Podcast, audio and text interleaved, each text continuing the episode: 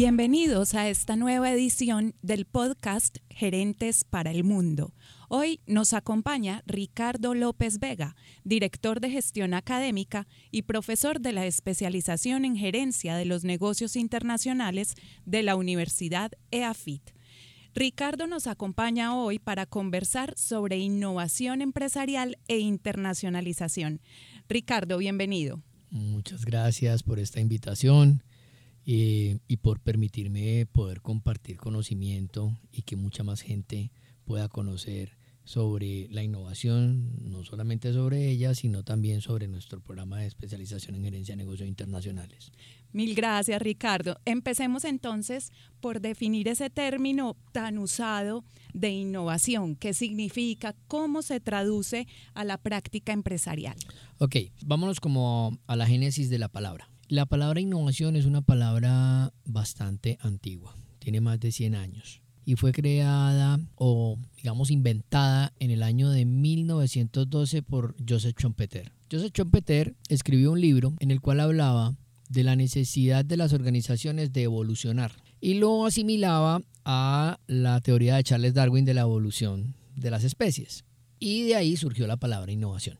La innovación siempre ha existido en el ser humano como un acto de crecimiento. Es decir, desde que el Homo sapiens e inclusive antes con los homos anteriores, siempre se ha tenido la necesidad de sobrepasar los problemas. Y ahí es donde nace la innovación. Entonces se creó el fuego, se crearon las herramientas de piedra, luego empezamos a hacer armas metálicas y así fuimos evolucionando, evolucionando, evolucionando y llegamos a tener cohetes para ir a la luna y ahorita tenemos cohetes que son reusables y no como los que hacía la NASA porque Elon Musk se metió a hacer en SpaceX unos cohetes que pueden ir, a hacer un ejercicio y volver a la Tierra y aterrizar sin ningún problema. Entonces, vamos que la innovación no es nuevo en la humanidad, en esencia la tenemos, la vivimos y la hemos utilizado para enfrentar los problemas de nuestra vida cotidiana. Si nos vamos a eso de la vida cotidiana que también pasa en las empresas, entonces todas las empresas están innovando permanentemente. Lo que pasa es que no innovan con método a veces y es necesario para innovar y tener una, digamos, un proceso que sea claro y que dé unos resultados, hay que tener método de innovación. Hay una definición, la innovación tiene muchas, muchas definiciones y cualquier persona podría interpretar la innovación como se volvió cliché. Es tan cliché que uno ve ahorita una peluquería y dice que la peluquería es innovadora. Y yo digo, ok, ¿hasta dónde una peluquería puede ser o no ser innovador? Claro, y con el sentido de lo que ha pasado con la pandemia, esa palabra empezó a resonar muchísimo más como búsqueda de nuevas estrategias para las empresas para enfrentar esa crisis. Entonces entiendo eso que dices que ya es un término sobreusado. Y como es un término sobreusado, pues entonces la gente como que no sabe realmente qué es. Entonces, hay personas que interpretan la innovación como algo que nunca se había inventado en el mundo. Y hay otras personas que no saben si realmente están innovando que a veces es muy difícil hacer esa traducción al día a día porque nos imaginamos que innovar es una cosa muy compleja, que está muy lejana a nuestro quehacer, pero que según nos vas narrando hace parte del día a día. Pero necesitamos método y una estructura para integrarla a los procesos de la empresa. Exacto. Entonces, la definición más simple de innovación es un cambio que agrega valor. Ok. ¿Listo? Ahora, detrás de un cambio que agrega valor, también tenemos que hacer una diferenciación entre lo que es creatividad y lo que es la innovación, ¿sí? Y lo que es un invento. La creatividad innata en el ser humano, en la naturaleza del ser humano, hace que, por ejemplo, nosotros vayamos a un desfile de modas, hablando pues de todo esto de, una ciudad en donde estamos, que hay mucho tema y, eventos de moda. Veamos un desfile, yo pongo un ejemplo, una falda hecha con tapas de póker, de cerveza, de pilsen y entonces la gente dice, wow, qué innovador, una falda. Eh, eso es creativo. No es innovador. ¿Por qué? Porque no agrega valor. O sea, tú no te pondrías una falda de tapas de póker para salir a la calle a menos de que fuera un. O sea, no es una prenda de vestir usual. Pero si tú me dices que ese diseñador lo que diseñó fue unas, una forma de trabajar el textil que deja que la ropa sea hidrofóbica, entonces tú no necesitas chaqueta porque ya no te tienes que mojar porque la ropa repele el agua. Hombre, ahí sí hay una innovación porque hay creatividad, pero estamos agregando valor. Y estamos resolviendo un problema. Claro, y estamos resolviendo un problema. Por eso es un cambio que agrega valor, porque al final el valor, el valor es una, una razón eh, mental percibida, el valor es percibido siempre, y es una relación entre los beneficios y los costos. Y los beneficios tienen, digamos, tres aspectos, beneficios funcionales, beneficios físicos, eh, psicológicos y beneficios emocionales. Y los costos no son solamente de dinero, son costos de tiempo, son costos sociales, o sea, tú incurres en algo para adquirir algo y esperas de ese algo un beneficio en, no solamente funcional, sino que también puede ser emocional. ¿Cómo me siento yo frente a mis terceros o cómo me siento yo usando un producto X? Oye, la diferencia recae también cuando son inventos. Los inventos son normalmente cosas disruptivas. No existían en el mundo, nadie las conocía, nadie carajo sabe cómo se usan y al no saber cómo se usan, pues no sabemos si realmente tiene impacto o no. Entonces, hay mucho invento que no hay sino innovación. ¿Por qué? Porque no tienen impacto en el mercado, porque no agregaron valor. Entonces, cuando uno entiende que cualquier cosa que yo haga dentro de una organización, lo que hace, si agrega valor, es decir, y yo veo mucho, las, si estamos hablando de organizaciones eh, con ánimo de lucro, el valor se ve reflejado en la caja. O sea, lo que tú hagas en una organización que no agregue más dinero al flujo de caja de la organización, entonces no debe ser considerado una innovación, porque empieza a crear muchos gastos. Y por eso es que muchas organizaciones le tienen miedo a innovar, porque piensan que van a gastar un montón de dinero y no tienen claro cuál es el retorno que van a tener de todo ese dinero que están invirtiendo. ¿Por qué? Porque no hay método. ¿Sí? Porque asocian la innovación a un tema creativo y cuando tú no tienes método, entonces, ay, sí, eso, eso suena muy chévere, pero no sabemos cuál es el efecto que va a causar. Entonces, eh, teniendo claro eso, pues uno debería eh, entender que todo lo que yo piense en una organización y en varios campos, porque quiero también entrar a eso, la innovación tiene muchos frentes. Es decir, yo puedo hacer innovación de producto, que es la más común, es decir, de cosas que yo puedo palpar y tocar, pero también puedo hacer innovación dentro de la organización. Es decir, las formas en las que yo pueda hacer que mi personal trabaje de manera más eficiente. Eh, por decirte algo, modelos europeos de trabajo seis horas. Trabajo seis horas a la semana es, eh, al día es súper bueno. ¿Por qué? Porque mira, tú dejas a tus niños en el colegio, te vas a trabajar, trabajas seis horas y los recoges en el colegio y te vas a compartir con tu familia, con tus hijos. Entonces, los hijos gozan o de papá o de mamá que son referentes que se han ido perdiendo precisamente por toda esta dinámica social que vivimos de mundo acelerado y ese tipo de cosas. Pero aparte eso creo un concepto también interesante. ¿Qué haces tú con un niño eh, en, la tarde? Te vas y te comes un helado. Y eso económicamente crea un ciclo de rotación que hace que el país tenga un mejor, una mejor calidad de vida. Entonces, todo empieza a estar como relacionado. Entonces, ese es otro modelo de innovación. También podemos innovar en los procesos, que pueden ser o productivos o administrativos. Podemos innovar en servicios, hablando de servicios que son o negocios que son un servicio o negocios que necesitan, por ejemplo, todo lo que han hecho los bancos a través de empezar a digitalizarse, eso es innovación en un servicio. El servicio bancario ya existía, pero empezaron a digitalizarse, entonces empezaron a innovar en, en ese tema. La innovación puede ser abierta o puede ser cerrada. Cerrada es cuando yo creo mis propias soluciones dentro de la organización. Abierta es cuando hago partícipe o de mi solución a externos o compro una solución ya, que eso también puede, puede pasar. Pueden ser disruptivas si me crea una patente o pueden ser continuas si lo que hago es mejorar algo que ya tengo y no necesariamente tiene que crearme una patente y darme una, pues, como esa protección intelectual que inclusive pues en el aspecto académico se busca mucho porque eso es lo que ranquea los grupos de investigación en, el Ministerio de Ciencia, Tecnología e Innovación y a nivel mundial también. Entonces, partiendo de ese principio, lo que ya uno tiene que entender es en qué quiero innovar y es qué método voy a utilizar. Acá nos has abierto una gran posibilidad y un mundo de información respecto a entender ese significado y toda esa profundidad que hay detrás de la innovación y los elementos que la componen. Nos mencionas un método. ¿Qué recomendaciones, por ejemplo, le darías a los empresarios para empezar a valorar esos métodos dentro de su organización para estructurar el proceso de innovación? Mira, yo creo que las empresas... Eh, están cometiendo, no todas obviamente, no digo que eso es, es un tema generalizado, pero sí muchas, cometen un gran error y es que piensan que generan innovación cuando envían a alguien a que haga o un curso de innovación o a una charla de innovación y esa persona llega con ese conocimiento. Y haga algo con eso. Y haga algo con eso y la, la persona que hace se envuelve y se mete otra vez en el día a día de la organización y nunca pasa nada. Entonces, ahí te mandamos al entrenamiento y nunca pasó nada. Claro, es que el día a día no te da.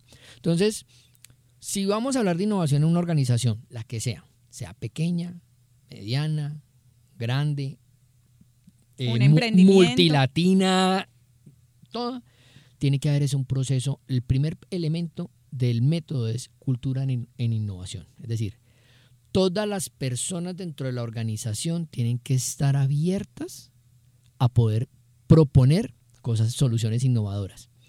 Muchas organizaciones que hacen, crean un equipo, un SWAT team, entonces crean un equipo pues, de alto desempeño y, lo, y nombran director de innovación y le trasladan la responsabilidad de innovar de toda la organización sin conocer todos los procesos de la innovación, las, áreas, las diferentes áreas de la organización y a veces las mejores innovaciones vienen de la gente que está en la base de la pirámide de la organización y no los que están arriba. Que son los que están en el día a día, saben cómo se hacen las cosas, qué cuellos de botella tienen en sus procesos y muchas veces tienen las mismas soluciones a esos inconvenientes. exacto, eso que acabas de decir es clarísimo. Entonces, cuando tú logras hacer en primer lugar, un proceso de lo que yo llamo democratización de la innovación, es decir, todo el mundo tiene que estar preparado en la organización para proponer innovación.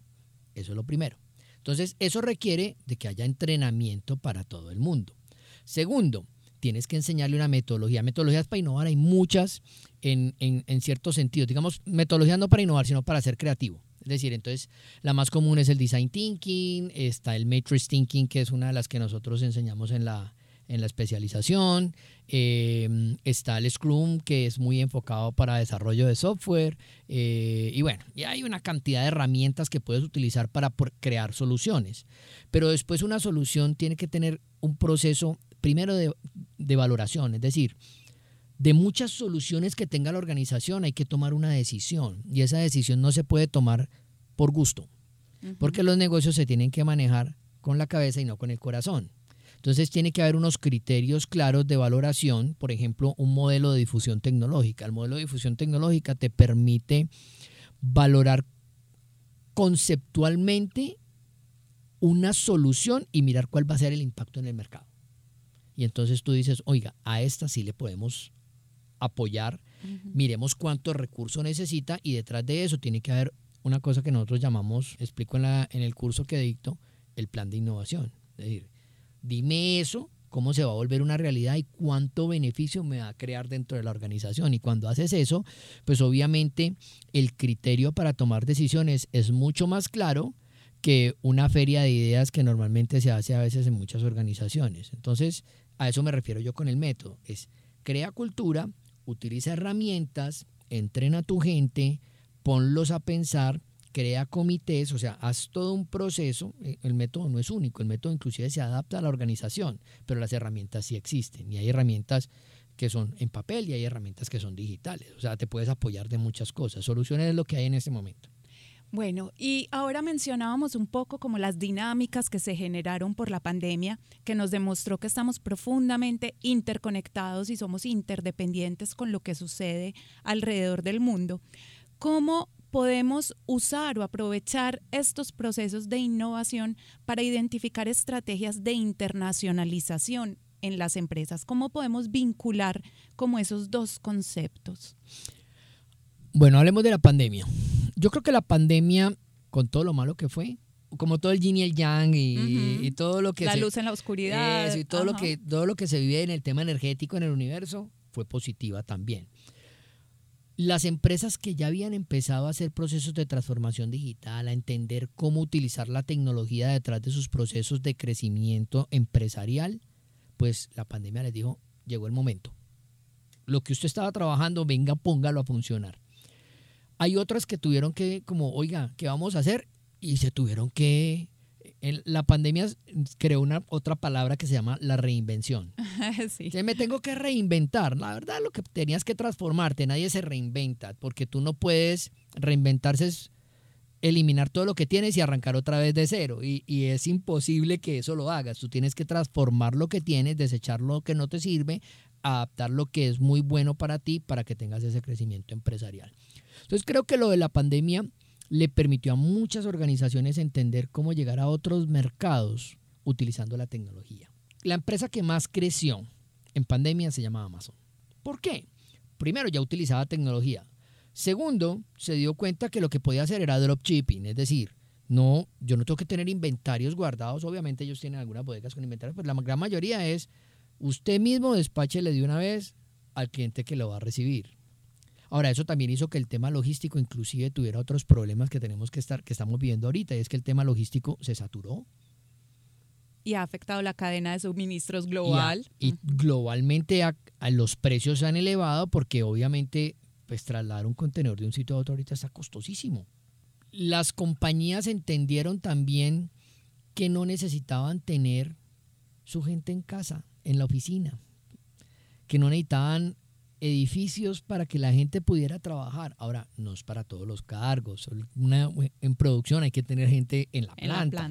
pero, pero en los cargos administrativos la gente dio cuenta que podíamos atender, ya la gente atiende una reunión hasta en el carro.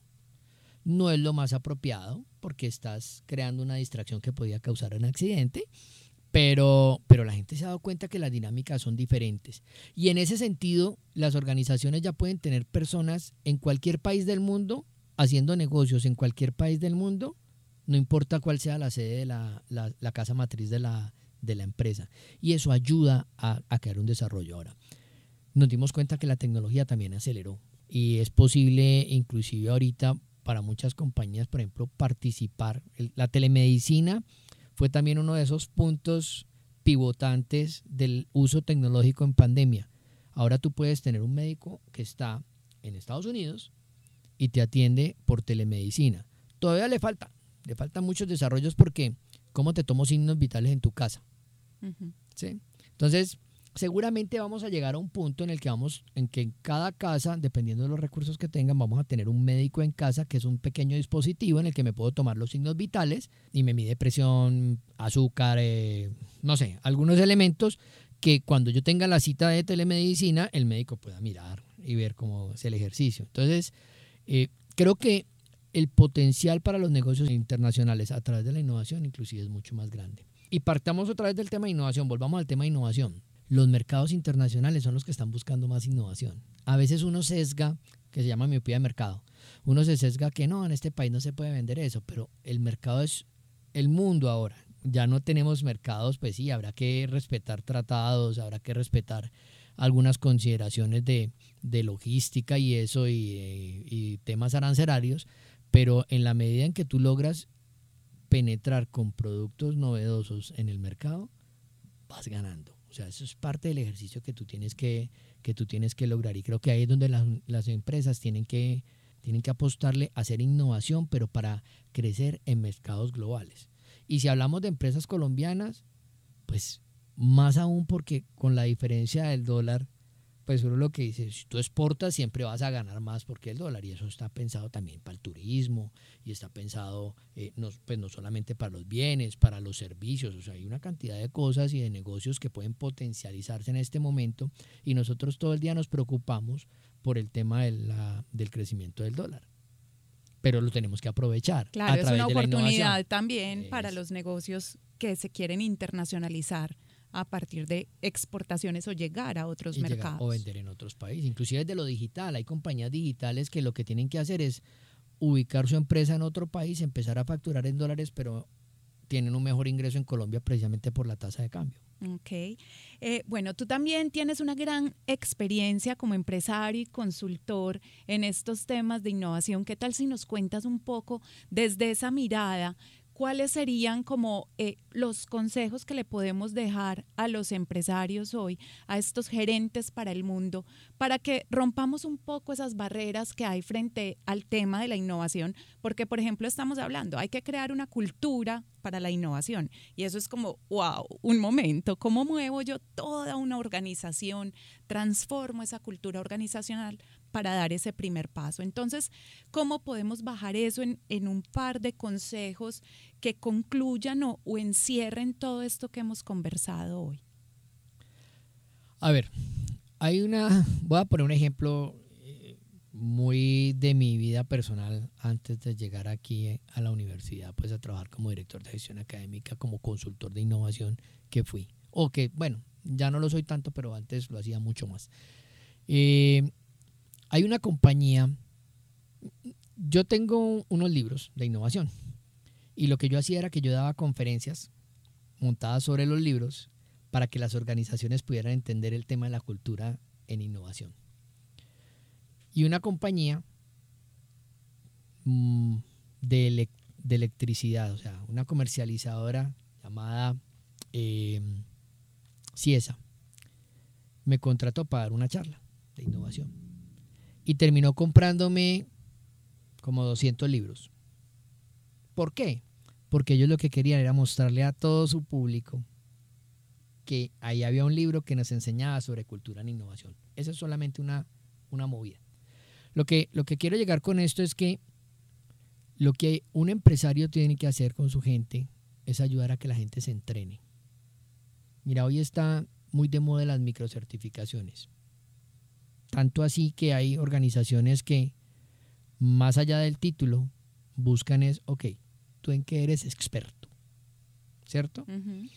y en, Del saber hacer. Claro, porque, porque las microcertificaciones son práctica, no son teoría, ¿sí?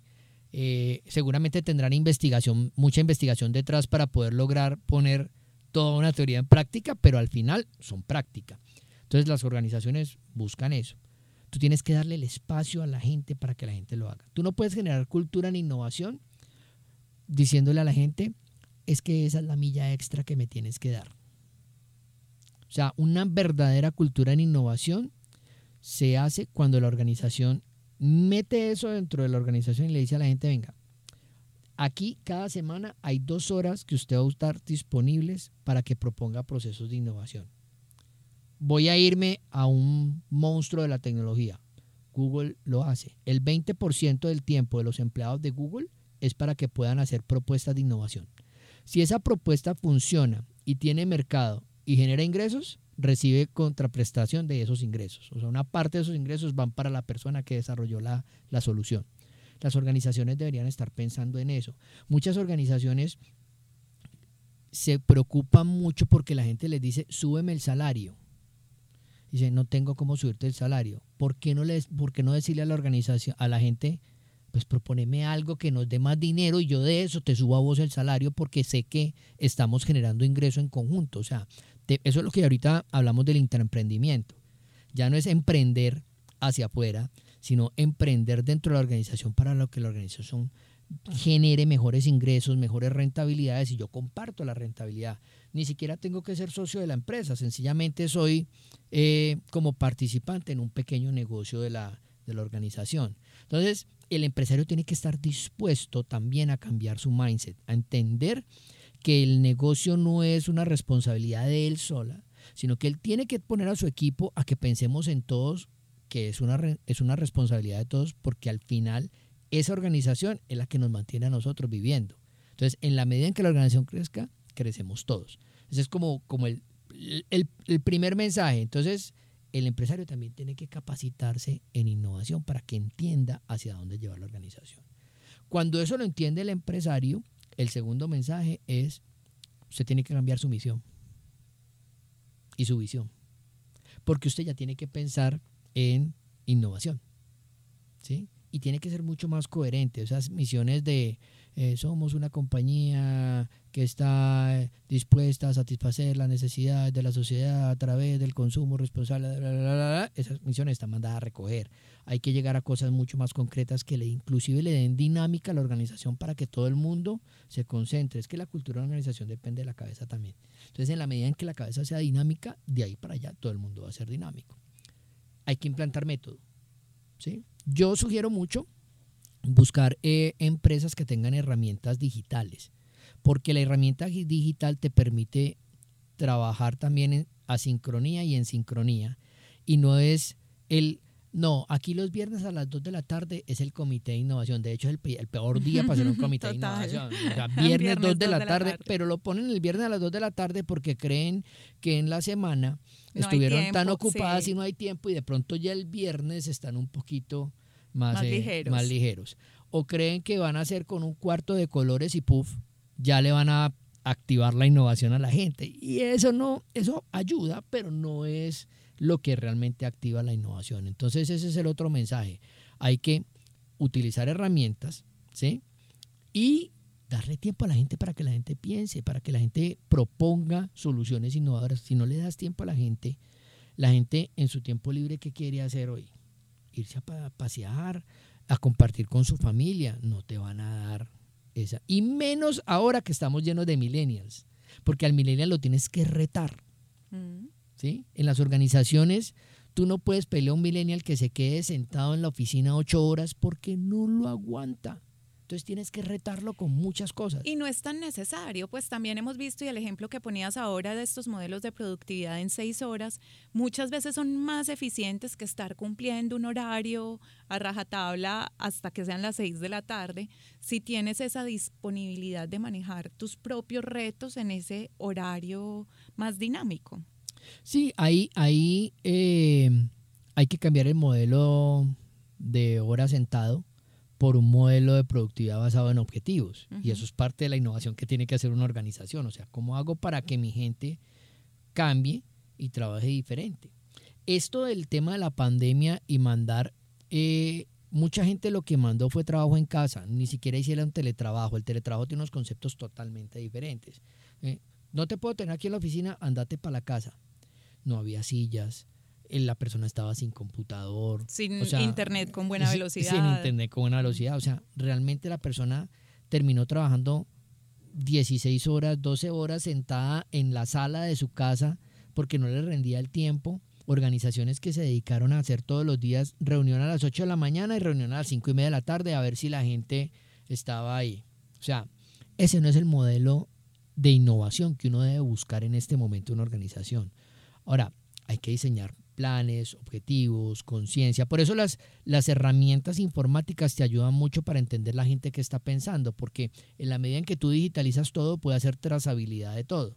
Eso es, es como parte de la esencia de la, de la innovación en este momento.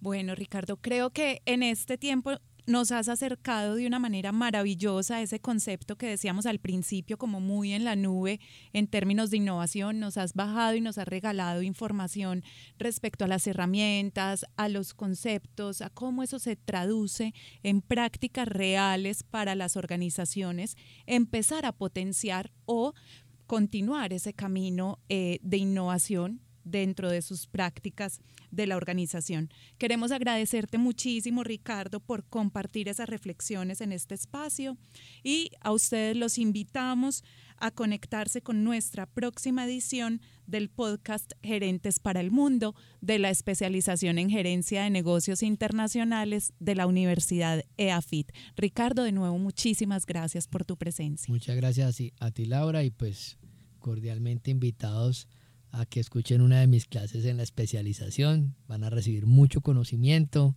y van a aprender mucho de innovación. Genial. Mil gracias. Hasta la próxima.